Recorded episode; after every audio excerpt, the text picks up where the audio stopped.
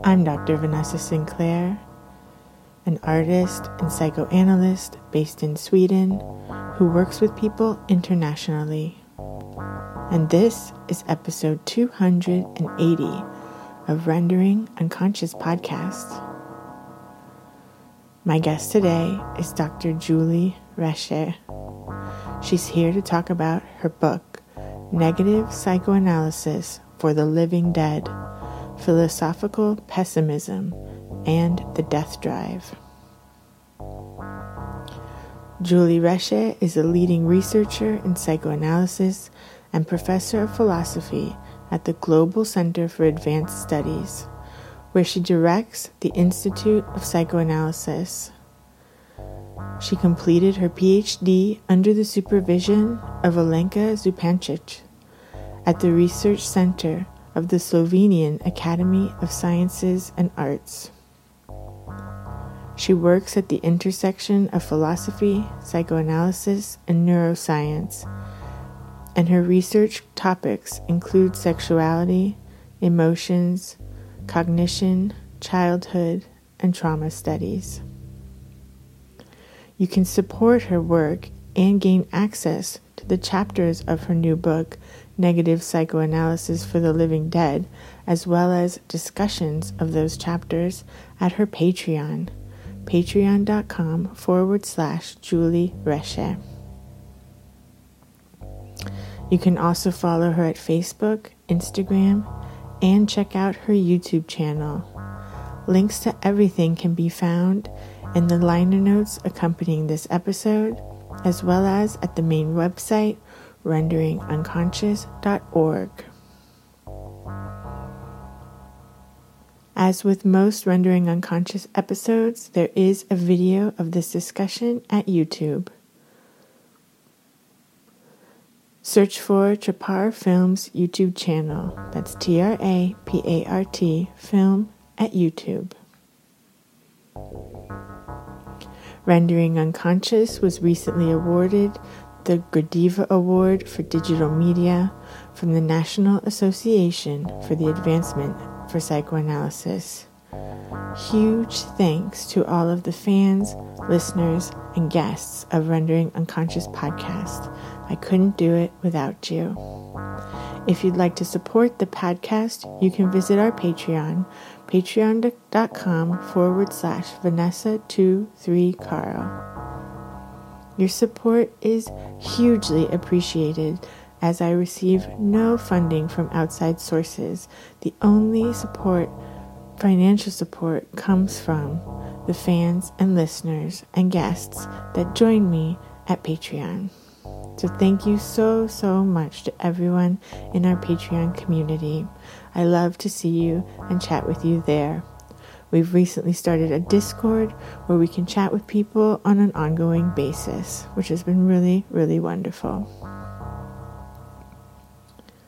If you prefer Substack, I've also started a Substack where I post weekly exclusive content that's only posted to the Substack and Patreon. That's Vanessa23Carl.substack.com. As well, for our weekly exclusive content at Patreon, we've started making sure there's an audio component every week. We're calling it the Magic Monday Podcast. It's available exclusively at Patreon. I'm excited to announce that my very first novel, Things Happen, was recently published by Trapart Books. It's my first work of fiction and was created largely using the cut up method a la William Burroughs. If you plan to order Julie's book or my book Things Happen or any of my other books, links to all of them are included at renderingunconscious.org at this episode's page. A listener suggested that I join the Amazon affiliates program, so if you're going to order the books through Amazon anyway, because often that's the fastest way with free shipping, why not click on the links from the Rendering Unconscious website page and send a few cents over to Rendering Unconscious podcast? Every little bit counts. Thank you so much for your support. I've also added a button where if you want to make a one time donation through PayPal or an ongoing donation through PayPal, that's available also. Thank you. Well, hello, Julie. Welcome to Rendering Unconscious. Thank you so much for being here to talk about your new book, Negative Psychoanalysis for the Living Dead. Thank you, Vanessa. Um, I love what you did just to start for your patrons, like starting this Patreon and then making a study group where people could meet with you weekly and discuss the chapters. That was such a great idea, and I hope that it was really successful for you. And um, yeah, I love also that you put the videos up on YouTube so that people can follow along there as well with the book. Thanks, Vanessa. And it's still functioning. They can still join if they want for some reason. Maybe for the next book. I don't want to write any more books either, so. you can know that's like betrayal of this book if you write another book because it's like it, it's not supposed to be written even this one. You cannot just proceed writing another book at least not in this kind of form. Because um, if you're actually disillusioned in academia and in this kind of writing and being smart uh, you cannot probably proceed just writing one more. Like i won't be able to find excuse for, for another one I understand that. I am also disillusioned with academia and writing books. So now that's why all I do now is like make art because I'm like, what's the fucking point? You know, I'll just do whatever I want to do in the moment and it doesn't need to add up to anything because it doesn't matter anyway. I plan it for the future. Right now, I'm still functioning with the discipline that I need to, you know, exist in the world somehow. But it's like it is suicidal thought the art you know disappearing from the world of playing being smart in academia and just doing thing um, outside of it.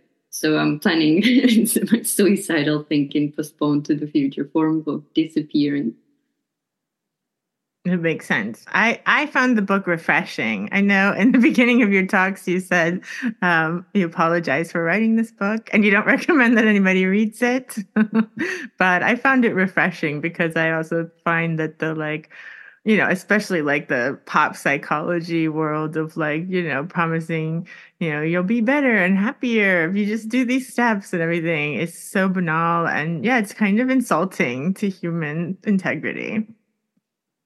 It is insulting, but maybe. But I came to see it as um, I used to be against it, trying to improve world. You know, you need to recognize we should stop stigmatizing depression. And then I thought it actually might be also trauma response. You know, these people are so it is irritating trauma response and maybe humiliating to people, but it's also trauma response. You know, you can sense suffering in there. It's an attempt to escape it. And that's that's how I'm tolerating it right now. So I wouldn't see my book as profoundly different from the it might look like, and it even in the description of it, I would write that it's opposite to positive uh, psychology culture, but profoundly it's also dealing both of those cultures the negative culture and the positive culture with the trauma I also came to see human being as suffering as such. Maybe that's my way of existing in the world. That's how I still can tolerate people, seeing them all as suffering,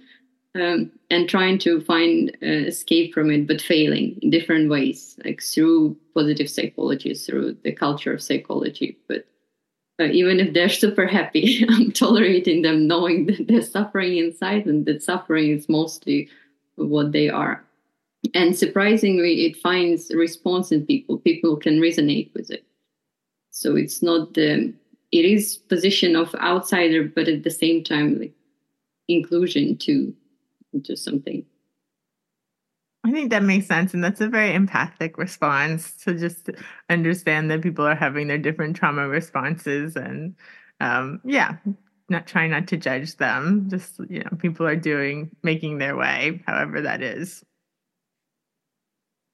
each of them is ridiculous in their own way. so the difference of this book, the most profound one, is probably um, that I'm writing from a position of depression, not trying like giving up on. I never was actually trying to escape that much because I have troubles as a philosopher relating to uh, psych- psychology culture, the positive culture, but like questioning. But at the same time, uh, different from writing from a position of depression, like giving voice to depression is different from other attitudes to depression and to melancholia, because whoever deals with it tries to. Uh, it stigmatizes it automatically. Even the word depression means it's something you need to get rid of. And I was trying to um, give voice maybe to hopelessness, to actually being in a position of depression, because even uh, it is understandable that within the psychotherapy culture, this is what would be normally done when depression, when one deals with depression, it would be to get rid of depression. But even in psychoanalysis that try to reformulate contemporary psychoanalysis that tries to reformulate a discourse about depression and melancholia it would be still from a position of uh, from a position of you know normality. Like they whoever speaks about it doesn't have depression. And at the same time like rejecting it or con- condemn- condemnation of depression rejection and stigmatization shouldn't be like that. And i'm wondering i don't believe in this space outside of it. Like there is no where, where are they speaking from? Like they don't have it. Even kristeva in her amazing book otherwise the black sun she's writing about her own experience of depression which is the most beautiful part of it like what she feels in her body when she's her suffering but still she's like self stigmatizing trying to um, get rid of it trying to look for way out like this is this is not normal even if she's the one representing it and she's talking about it from her depression but also patient. And uh, what i was trying to do was actually talking about it not um, not from the position of trying to escape from depression or all of the in, internal suffering wherever we call it. Depression is just normal world today that you'd use and people will understand more or less what you're talking about. But actually being with it and um, maybe connecting to others through it from this space from not not giving guidance or hope how to escape because it's the only way we normally deal with it. But like assuming that it's something that we all share. That's the basic domain. It's not that something went wrong the way we hope in today. I'm depressed i'm suffering. I don't want to live anymore. Life is meaningless something like that. And it means that this is deviation is not is how it's supposed to be. And each of us going through it and thinking there's something wrong with me and it's not supposed to be like it because before maybe it wasn't. Or i know people who look happy and there's something wrong with me but what if it's not something wrong? What if it's it's all there is? And for me i like there's nothing left to be honest. That's who i am. It's nothing less substantial because everything else seems um, not genuine something. And i'm not able to function in any other i know i look happy and cheerful but at the same time the profound truth is that i'm this is the dimension i'm functioning in and i don't think that it's secondary that this is deviation. At least i'm i have to think because not, there is nothing else left. I have to think that this is the most profound basic dimension and i'm functioning in it more or less and i'm trying to see connection with people uh, through it not guiding them out and not guiding myself out of it. And it's surprisingly that people are resonating with it. Like if i talk about this dimension as basic and something that we share people would come and say that it, they can also feel it. Of course i'm projecting myself and i'm imposing my way of thinking but freud did it too. So like um, so maybe I can do it at least as a way of experimenting, of understanding human being and the world. Yeah, and people are resonating with it, you know, as a way of being in the world rather than something that needs to be fixed. Yeah, rather than needs to be fixed, because no, normally psychoanalysis, even though uh, it suggests alternative understanding of uh, depression, of internal suffering, but it would be still guidance like psychoanalytic sessions would be still guiding like psychoanalyst would be someone talking from a position where there is no depression. And um, i don't believe in this position. Even if they have it inside of them they have to keep it as a secret because they need to be normal and healthy and because they need to provide guidance. Or at least if you know if you have experience of depression you need to be the one either who get rid of it in a form or knows how to deal with it like what to make out of it some kind of professional in getting rid of depression or dealing with depression. And um uh, and even if you um, so automatically if you admit that you are depressed you are even if you're um, analyst you occupy the position of analyst and the way people would treat you. Even if you wrote the book academic book that is published like you are in a position in relation to you other people would play the role of analysis. You're not able to actually talk about it and to be heard um, to be perceived not as someone that needs to guidance and to be fixed and help from others. Um, i'm wondering if there is any other if uh, analyst if people can connect in analysis or whatever it's called some kind of practice not occupying this position of uh, fixing other people or a position of an analyst as someone who is supposed to fix or guide or improve anything. But uh, in other in other kind of relationship because this guidance this automatic reaction to me is form of escaping like not actually seeing others. And it's easy to understand why we occupy this position because it's extremely hard to admit. Like it's falling into um, nothingness with no words and lacanian psychoanalysis would emphasize the need when depression is mentioned they would emphasize the need to speak well to put it into words or some kind of proper words or some kind of uh, proper language that would imply you escaping through the language through the symbolic from a proper way of uh, structuring symbolic from depression. Still guidance it's still what to do and even uh, Kristeva, she would talk about um, linguistic retardation. it's her term, like depressive retardation. And so this guidance through symbolic somewhere and i'm wondering um, whether we can maybe uh, do something else. Not escaping uh, admitting it and um, not least not escaping it might might be that we won't be able to talk because this retardation linguistic retardation not ability disability to talk or to talk well um, it's probably true, but maybe it's also something very important that you cannot talk about, you cannot put into words. And precisely because of this, it's very important. Uh, so this retardation, and retardation is, I know it's not politically correct a term. My daughter told me never to use it. Um, but uh, this retardation is like getting slower. And I am retardation. You know, I'm not that's what I represent the inability to talk, when words are failing, when I'm not able to uh, communicate something well. Um, it might be disorder, but it's also maybe it's and the absence of mm, not being clever, you know, not being even wise, but something like this when you're not, um, you're failing to uh, conceptualize or you're failing to say or you don't find uh, failing to find a meaning.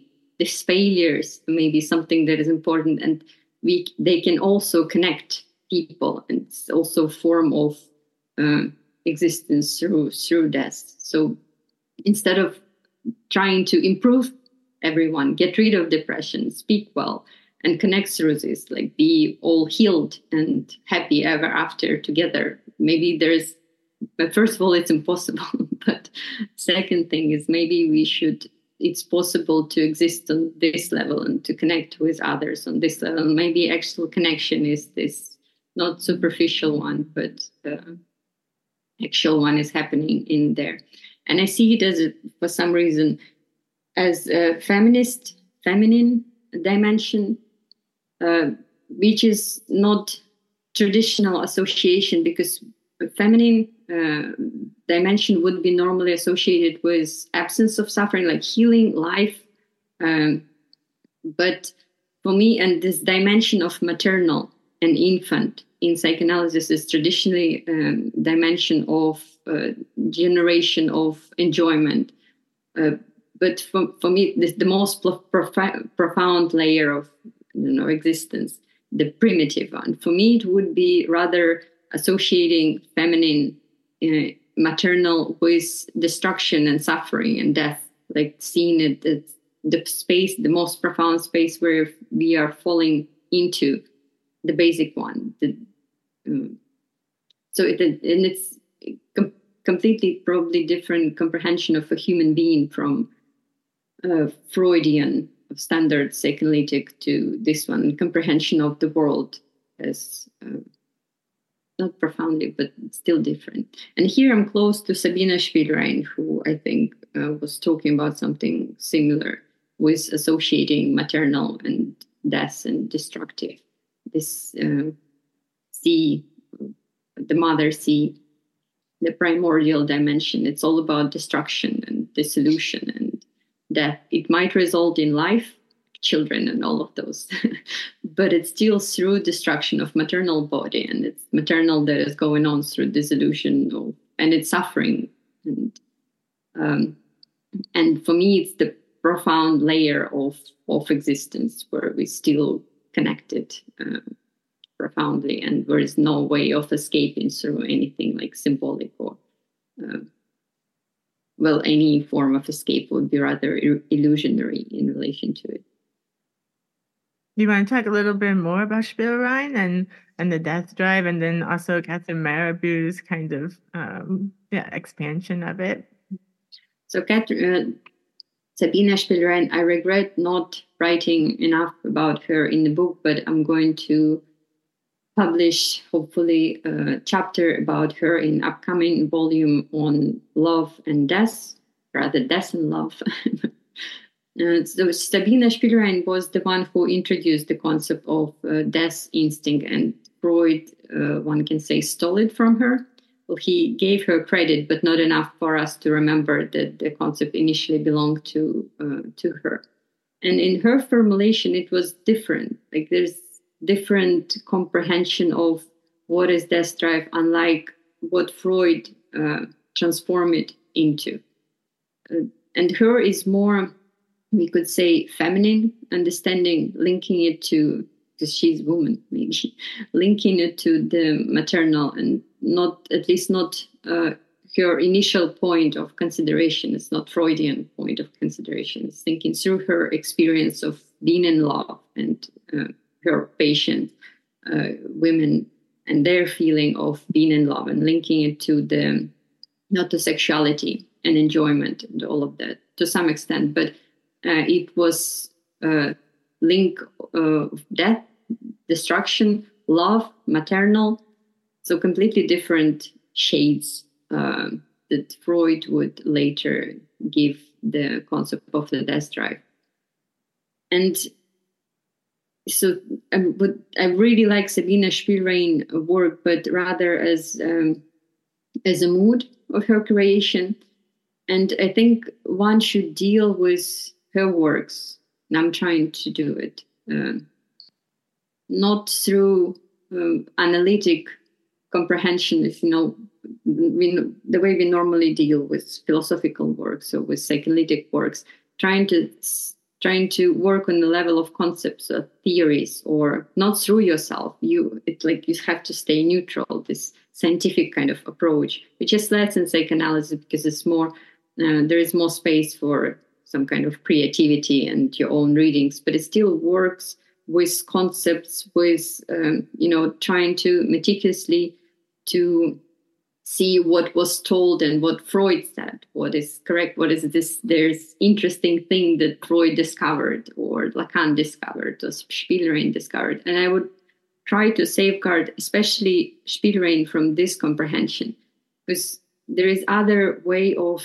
thinking, and maybe not necessarily thinking, it's rather failure of thinking when you, um, through your own experience, through your own existence or non-existence, you actually human being that goes through uh, experiences of death and dying and suffering and being in love.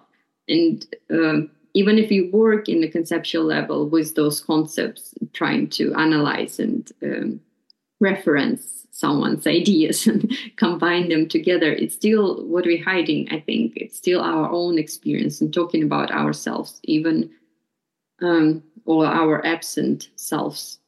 Or universal maybe uh, experience of love or dying that we are um, that is familiar to us in which we are disappearing. So i would uh, i'm trying to work with spielrein like with the spirit of spielrein you know being her uh, because to some extent uh, i am i mean i'm getting where she's coming from you just don't need to read her that much you have to but it's rather what is there inside of you that is resonating and of course it's totally unprofessional and weird but um, I prefer that mode, so I'm with you. Just to me, it's more psychoanalytic. Like you know, people take what they get out of certain theorists or thinkers rather than having this debate, you know, over who's right or how to the correctly read it. You know, and it's not interesting. I don't get it. Well, before maybe when I was studying philosophy, it was it was something that would motivate me uh, but slowly, as I'm aging, I lost completely this ability. Like I don't get it how people can be so excited about those concepts and arguing about those concepts and digging deeper and reading Lacan. I don't completely get it. Like there is the only thing, and it's also weird and not healthy probably. The only thing that I would, it's not that it motivates me, but I feel that it's important enough for me not to be excited to look into it to dedicate myself to it is the suffering the human suffering and the trauma and when people uh, expose it or think through it or failing to think through something. And it's rare to find and it's hard to open up in others. And um, you need special settings and it requires like it's very rare in the world. But um, maybe just perhaps my weirdness, but maybe it's also something that uh, people maybe it's just certain stage of life, you know, aging mm-hmm. when or my taste at least the way I can tolerate the world. But everything else, the philosophical academic uh, environment, it's only rare things that would resonate. Um, and form of communication that I can still tolerate. And as I age, I get more more disillusioned in even those things.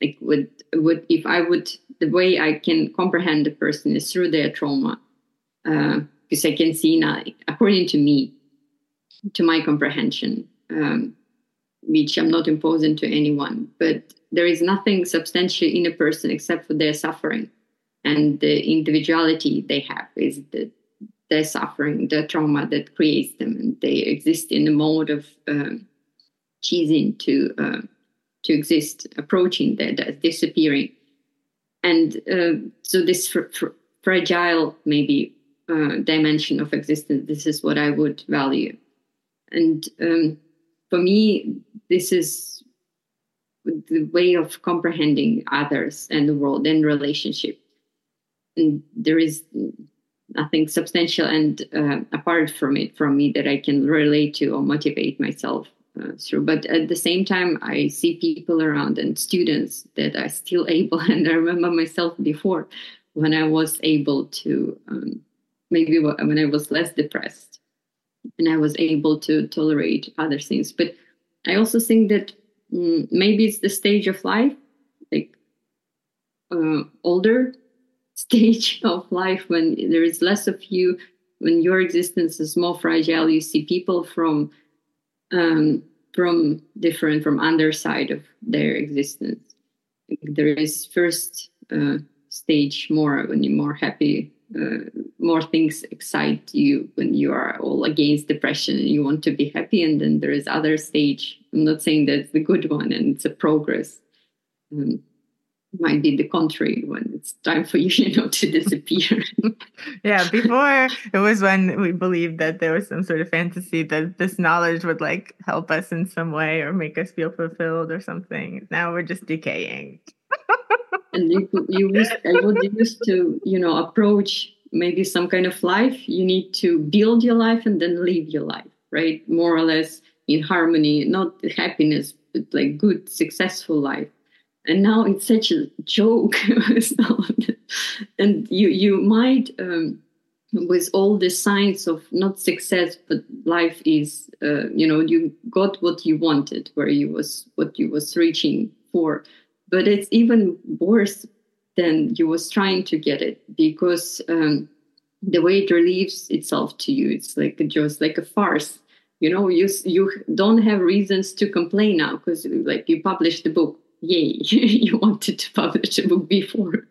And now it's it's such a joke that it it's not um, it's not what it promised to be right before when you was naive. And it would it means that it would never be. You'll never get to this place of um, when you are uh, feeling successful and your life is complete maybe for a little while but it's you understand that it's an illusionary thing and totally. other people won't believe you. Because they'll find out.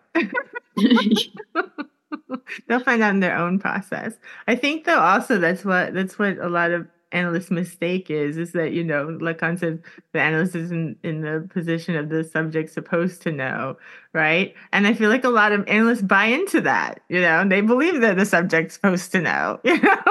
And they're acting from that position and i think that's a that's a big problem well the problem with subjects supposed to know is that um, it's problematic because even if you don't know it's still a certain position of not knowing that you impose.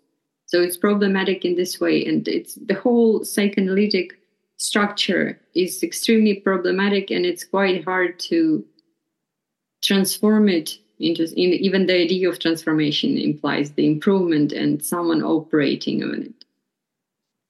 So. Uh, even knowing that you're not supposed to know, not give knowledge is still some kind of even negative guidance, guidance in a negative form, like not giving guidance, uh, a prohibition.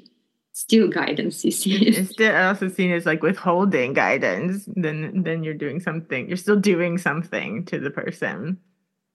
You still are in position of being analyst, even if you are uh, subverting it in a way. But at least probably in some form is better than the conventional therapy when uh, psychoanalytic uh, psychotherapeutic practice when one promises salvation and nothing and other is guided to some form of salvation from suffering or improvement. There is at least this one is more interesting when you're subverting the at least maybe there's an attempt not to do that because it's exactly like what we were just talking about. You can guide people to be like, okay, you know, it, studies show that if you go on a walk three times a week, you'll be less depressed. and then the person does it and finds that's not true. you know, wow, I'm still depressed. And then now you failed. It's just like uh, setting yourself up for infinite failure. you need to go four times. Next yeah. Week. twice a day.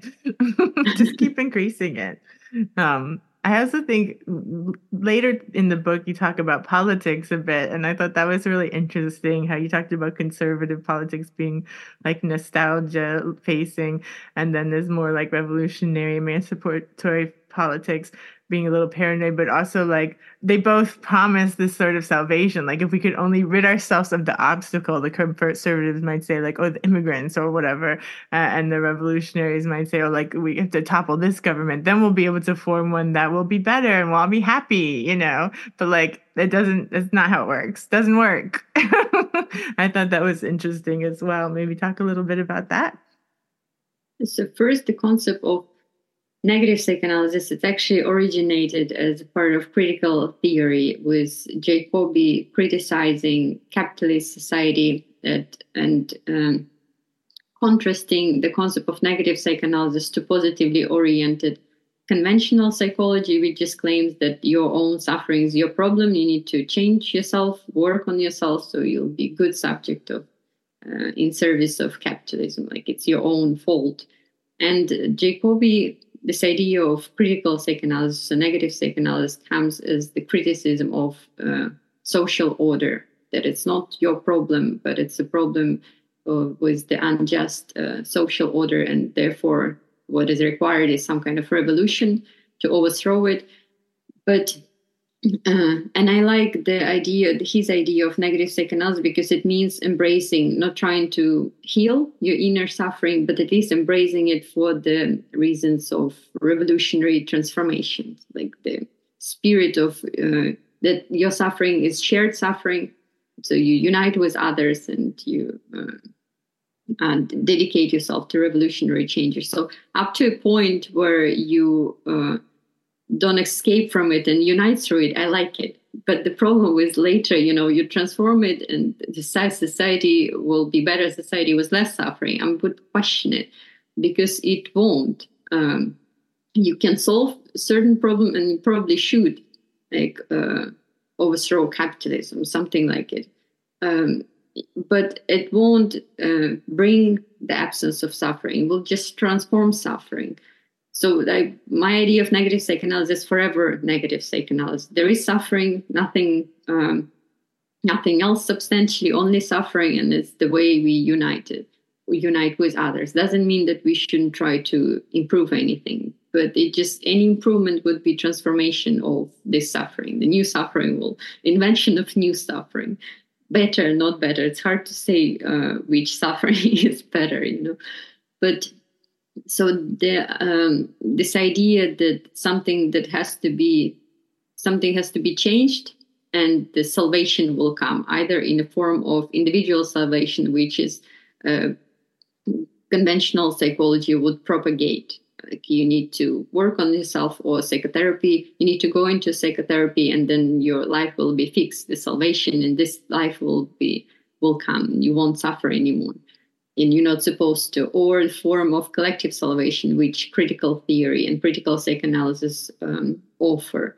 That we need to transform, we need to introduce some revolutionary changes in society, get rid of some uh, problematic people, political groups, or phenomena like patriarchy, and then happy society will be will be installed.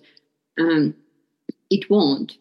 And I would share Foucault um, idea here of um, because he was politically active, but he called himself pessimist activist. So you still have to do it, but you will fail. And there's, and there's beauty about it that you're doing it know, knowing that it's in vain, um, knowing that it would uh, you would fail, and you just uh, working on the next failure. Not necessarily the problem you're working on, not overthrowing patriarchy, but it's even it's even more suffering after you overthrow it. And it doesn't mean that you shouldn't have been doing it. You should, but precisely it will end. Uh, it won't end well.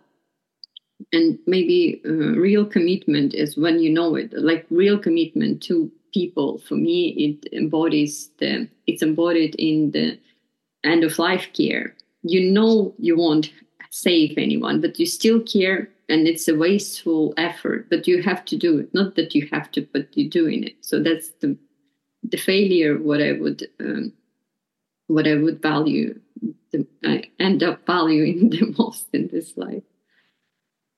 No i totally agree and i think that's that's one of the things that's I don't know if it maybe a little relief. The only small relief that I feel like psychoanalysis provides, can provide, is people coming to that position where they realize there's no solution, there's nothing that's going to save them, there's nothing that's going to fix it, and then making your way from there, you know? Like that's that's I think the best we can do.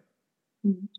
And I think art, uh, why belonging so much for this dimension and dedicate uh, ourselves to this dimension because there is something in there that is wasteful per se. It's not it, it is a failure. It's not supposed to be um, not a failure. It is like the failing i would say the operation death drive operating or something like that.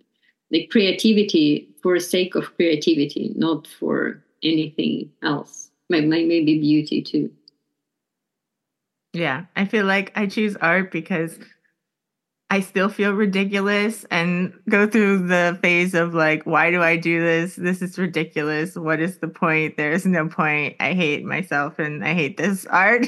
but I do that less than when I'm writing. when I'm writing, I feel like that like pretty much every day. at least when I make art, there's like a few days where I'm like, oh, I like doing this. And then I get to that point again. And then I'm like, but I keep doing it. so I choose that. It's like dedicating yourself to something until you hit the point of its meaninglessness and impossibility and then it helps you to hold on to the illusion that some other kind of activity is less uh, meaningful like it's unbearable. The core of things uh, i think is suffering.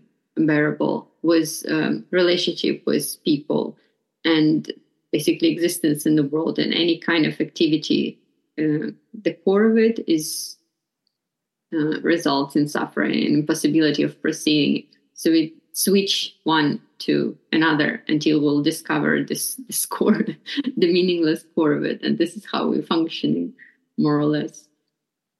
Totally. Should we talk a little bit too about you talked about the death drive for the individual, but also how society has this death drive? This drive of um, society is Todd McGowan's uh, concept that he introduced. Death drive is not something that belongs to individual, like in Freud.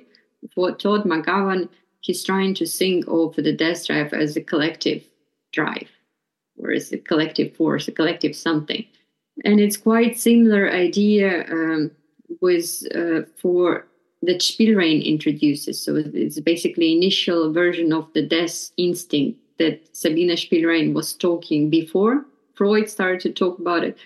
Uh, it's like the Freud here between Spielrein and Todd McGowan is unnecessary link. if you take him away, the death drive is going to be um, shared. It's going to be uh, the phenomena that uh, create a social bond, not only individual but something in between people. And this is how it's, for me, it's very interesting in this way.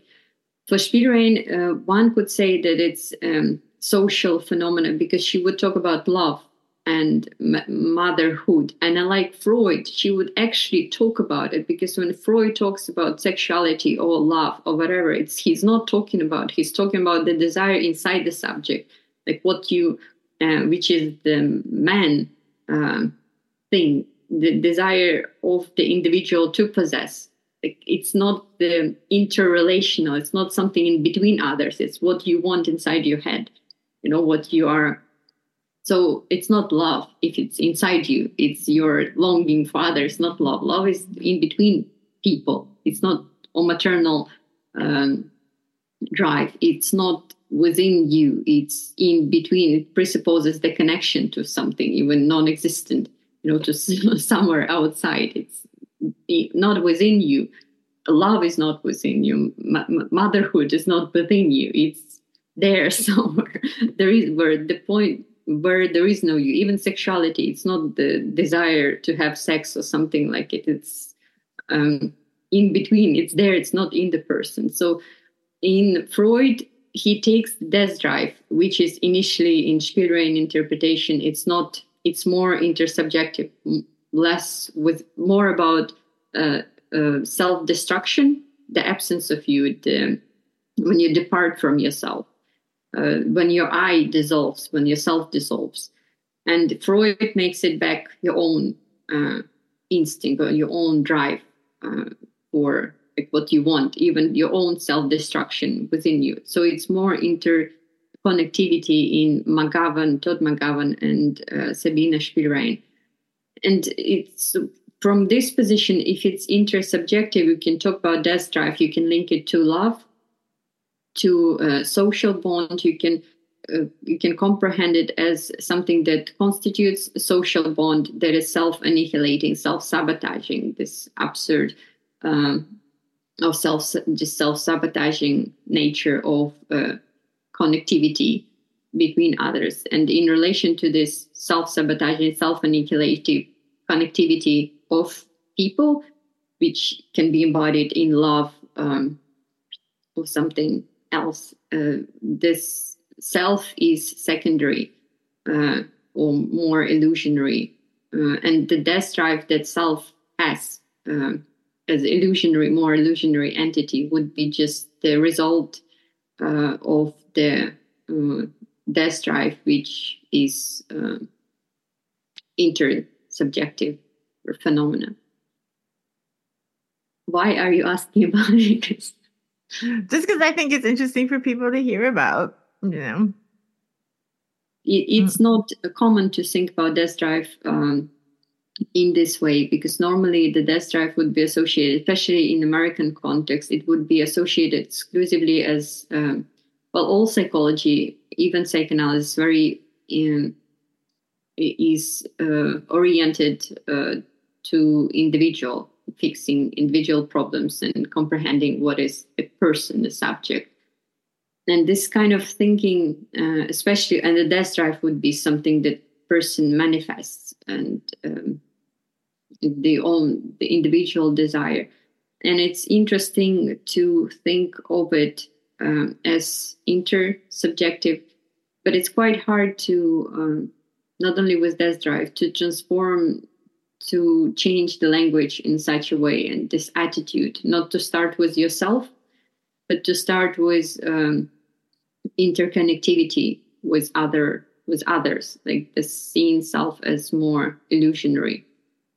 Because the whole psychology and psychoanalysis even philosophy um, they would basically this is the main thing they would uh, talk about and the way language stru- is structured is through seeing it as uh, as the instance the initial instance of existence. It's very hard to talk about society actually uh, or social bond actually and start with it without seeing people as separate and just one who is uh, added to each other just technically it's very uh, quite hard to do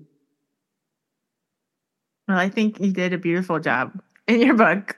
And um, I think it's really important for people to understand that and, uh, and understand the lack as like constitutive of society and politically and and of the subject.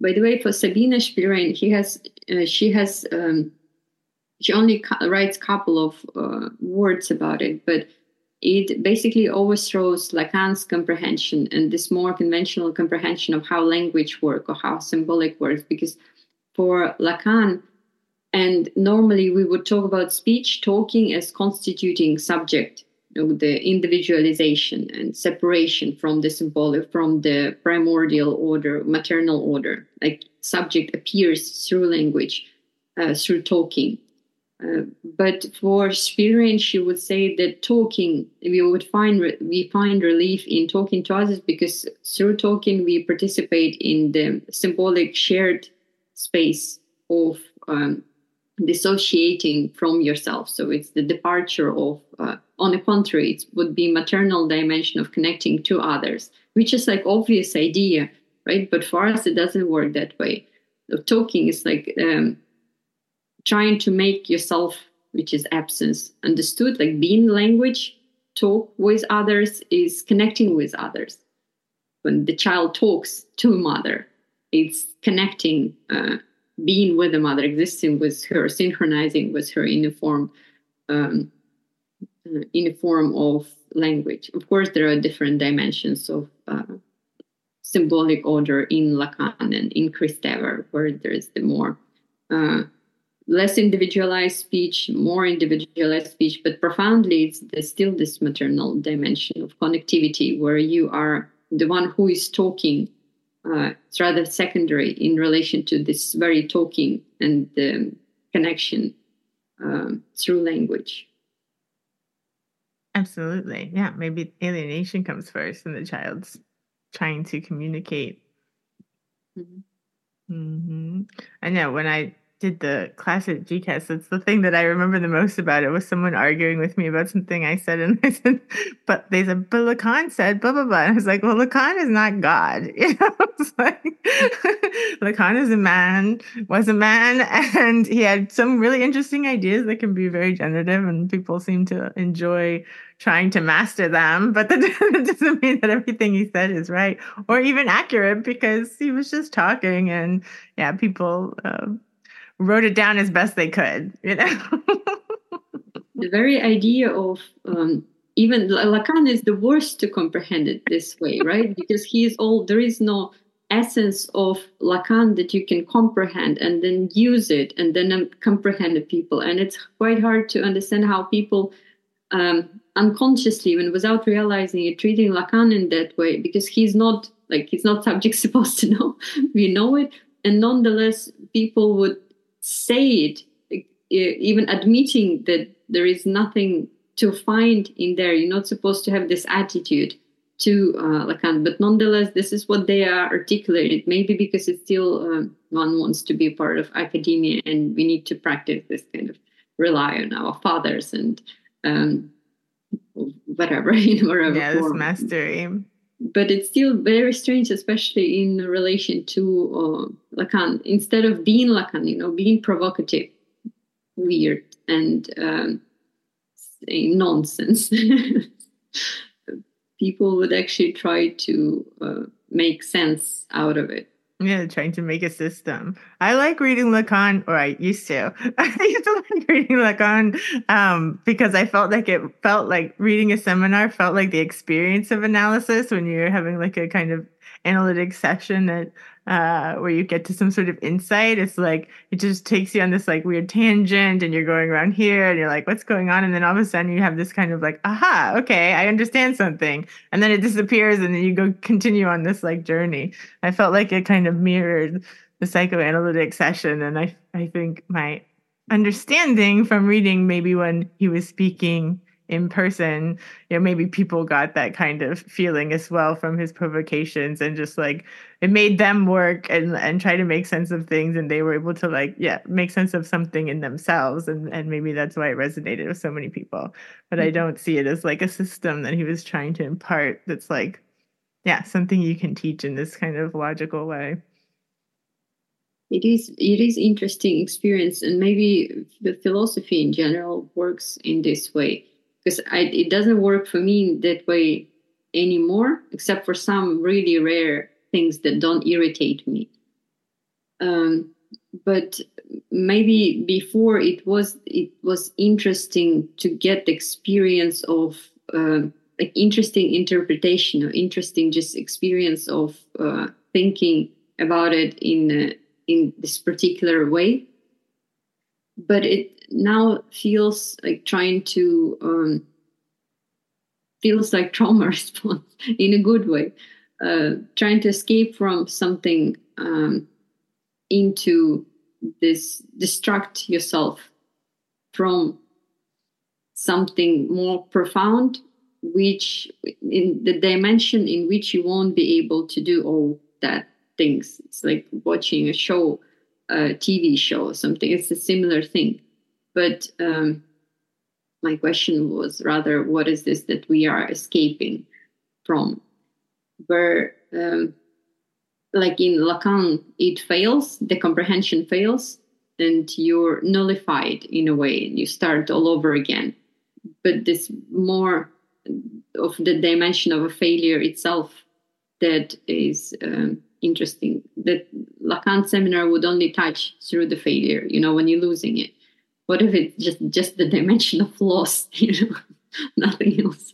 But you're losing it faster than you um, than in lacan. Just it only exists as, as lost.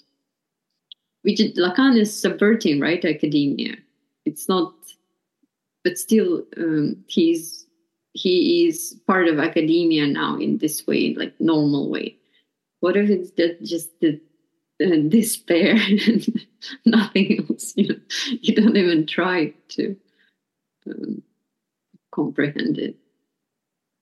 Yeah, no, that's why I've actually uh, interviewed some more some Jungians lately because I thought I'm kind of more interested in the trajectory of him as a person and that his like theory is so outside of academia and like, you know, this split that they had, like they like like the Jungians themselves just kind of did their own thing and they don't have an interest in being academia. And of course the academics like totally poo-poo them and just think he's crazy or whatever. But like I kind of think it's interesting that they like made their way in this separate way outside of the whole kind of discourse in that way.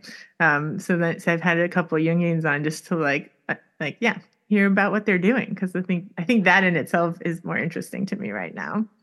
Like there is a way to work and not be part of this system. I still don't like uh, Jungians, but now I realize uh, first for what Jung did to Spielrein, but the other thing is when you're in a- academia, you're not supposed to like them. And even though I'm not in academia, I don't like academia, but I still don't like Jungians. so like, don't like anyone anymore. Yeah, well, you can exist there too. That's what I do but I also did I did realize at a point I'm like, where did I get this bias? It's just like imprinted into me. Like, oh, and like Wilhelm Reich went crazy, and like, why do I believe that all these people went crazy? What if I actually went and looked at their work? Would it be as crazy as it's made out to be? It's like I don't know, maybe, maybe not. But I'm at least like, yeah, trying to be more open to other people's forms of. You know, yeah, I'm punished, managing. and I'm even more crazy than Jungians.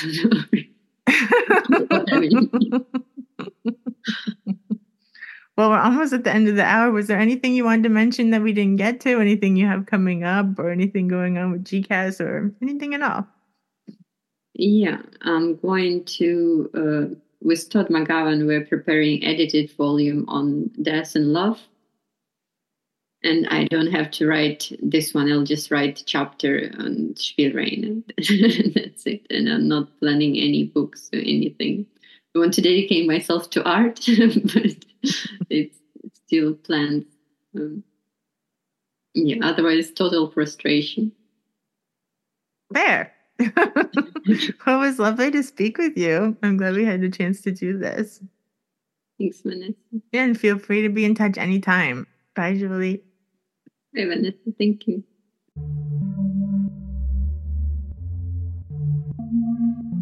Thank you for listening to Rendering Unconscious. You've just heard a discussion with Dr. Julie Reshe. For more, be sure to check out her book, Negative Psychoanalysis for the Living Dead Philosophical Pessimism and the Death Drive. And join her at Patreon, where you can support her work and gain access to the book chapters. As well, you can follow her at social media and check out her YouTube channel. Links to everything can be found at renderingunconscious.org. You can also follow me on social media at Twitter and Instagram at rawsin underscore, that's R A W S I N underscore, and TikTok at Dr. Vanessa Sinclair 23. Plus, I recently made Rendering Unconscious its own Instagram page. Visit at Rendering Unconscious. As always, huge thanks to Carl Abrahamsson for creating the intro and outro music for Rendering Unconscious podcast. You can find out more about him and his work at carlabrahamsson.com. And now the song I've Changed My Mind from the album Disturbance by myself and Pete Murphy, available at petemurphy.bandcamp.com. You can also find our music available at Spotify and other streaming services. Just search for Vanessa Sinclair and Pete Murphy. Enjoy. The who, the why, the how. Also, I am myself, themselves, just ready to tell me who heard some that formerly in him equally well line of descent up from the pan. Again, make a simultaneously revealing and confronting the semiotic, concerned with first things. Let it happen. I've changed my mind. I've changed my mind. I've changed my mind. I've changed my mind.